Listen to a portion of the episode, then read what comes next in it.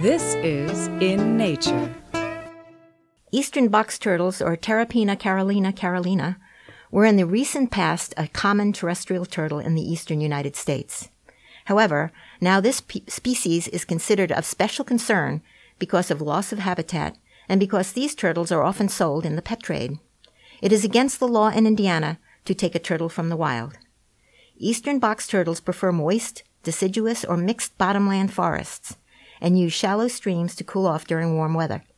If the weather is particularly hot, the turtles will also submerge themselves in wet mud. Box turtles have a hinge on the bottom shell or plastron and have a high domed upper shell or carapace. They can pull their heads and limbs into their shell and tightly close it, foiling predators. Their shell coloration is brown, with a pattern of yellowish or orange radiating lines or spots. The males have red eyes and a plastron that is concave, allowing him purchase when he climbs on top of the female to inseminate her.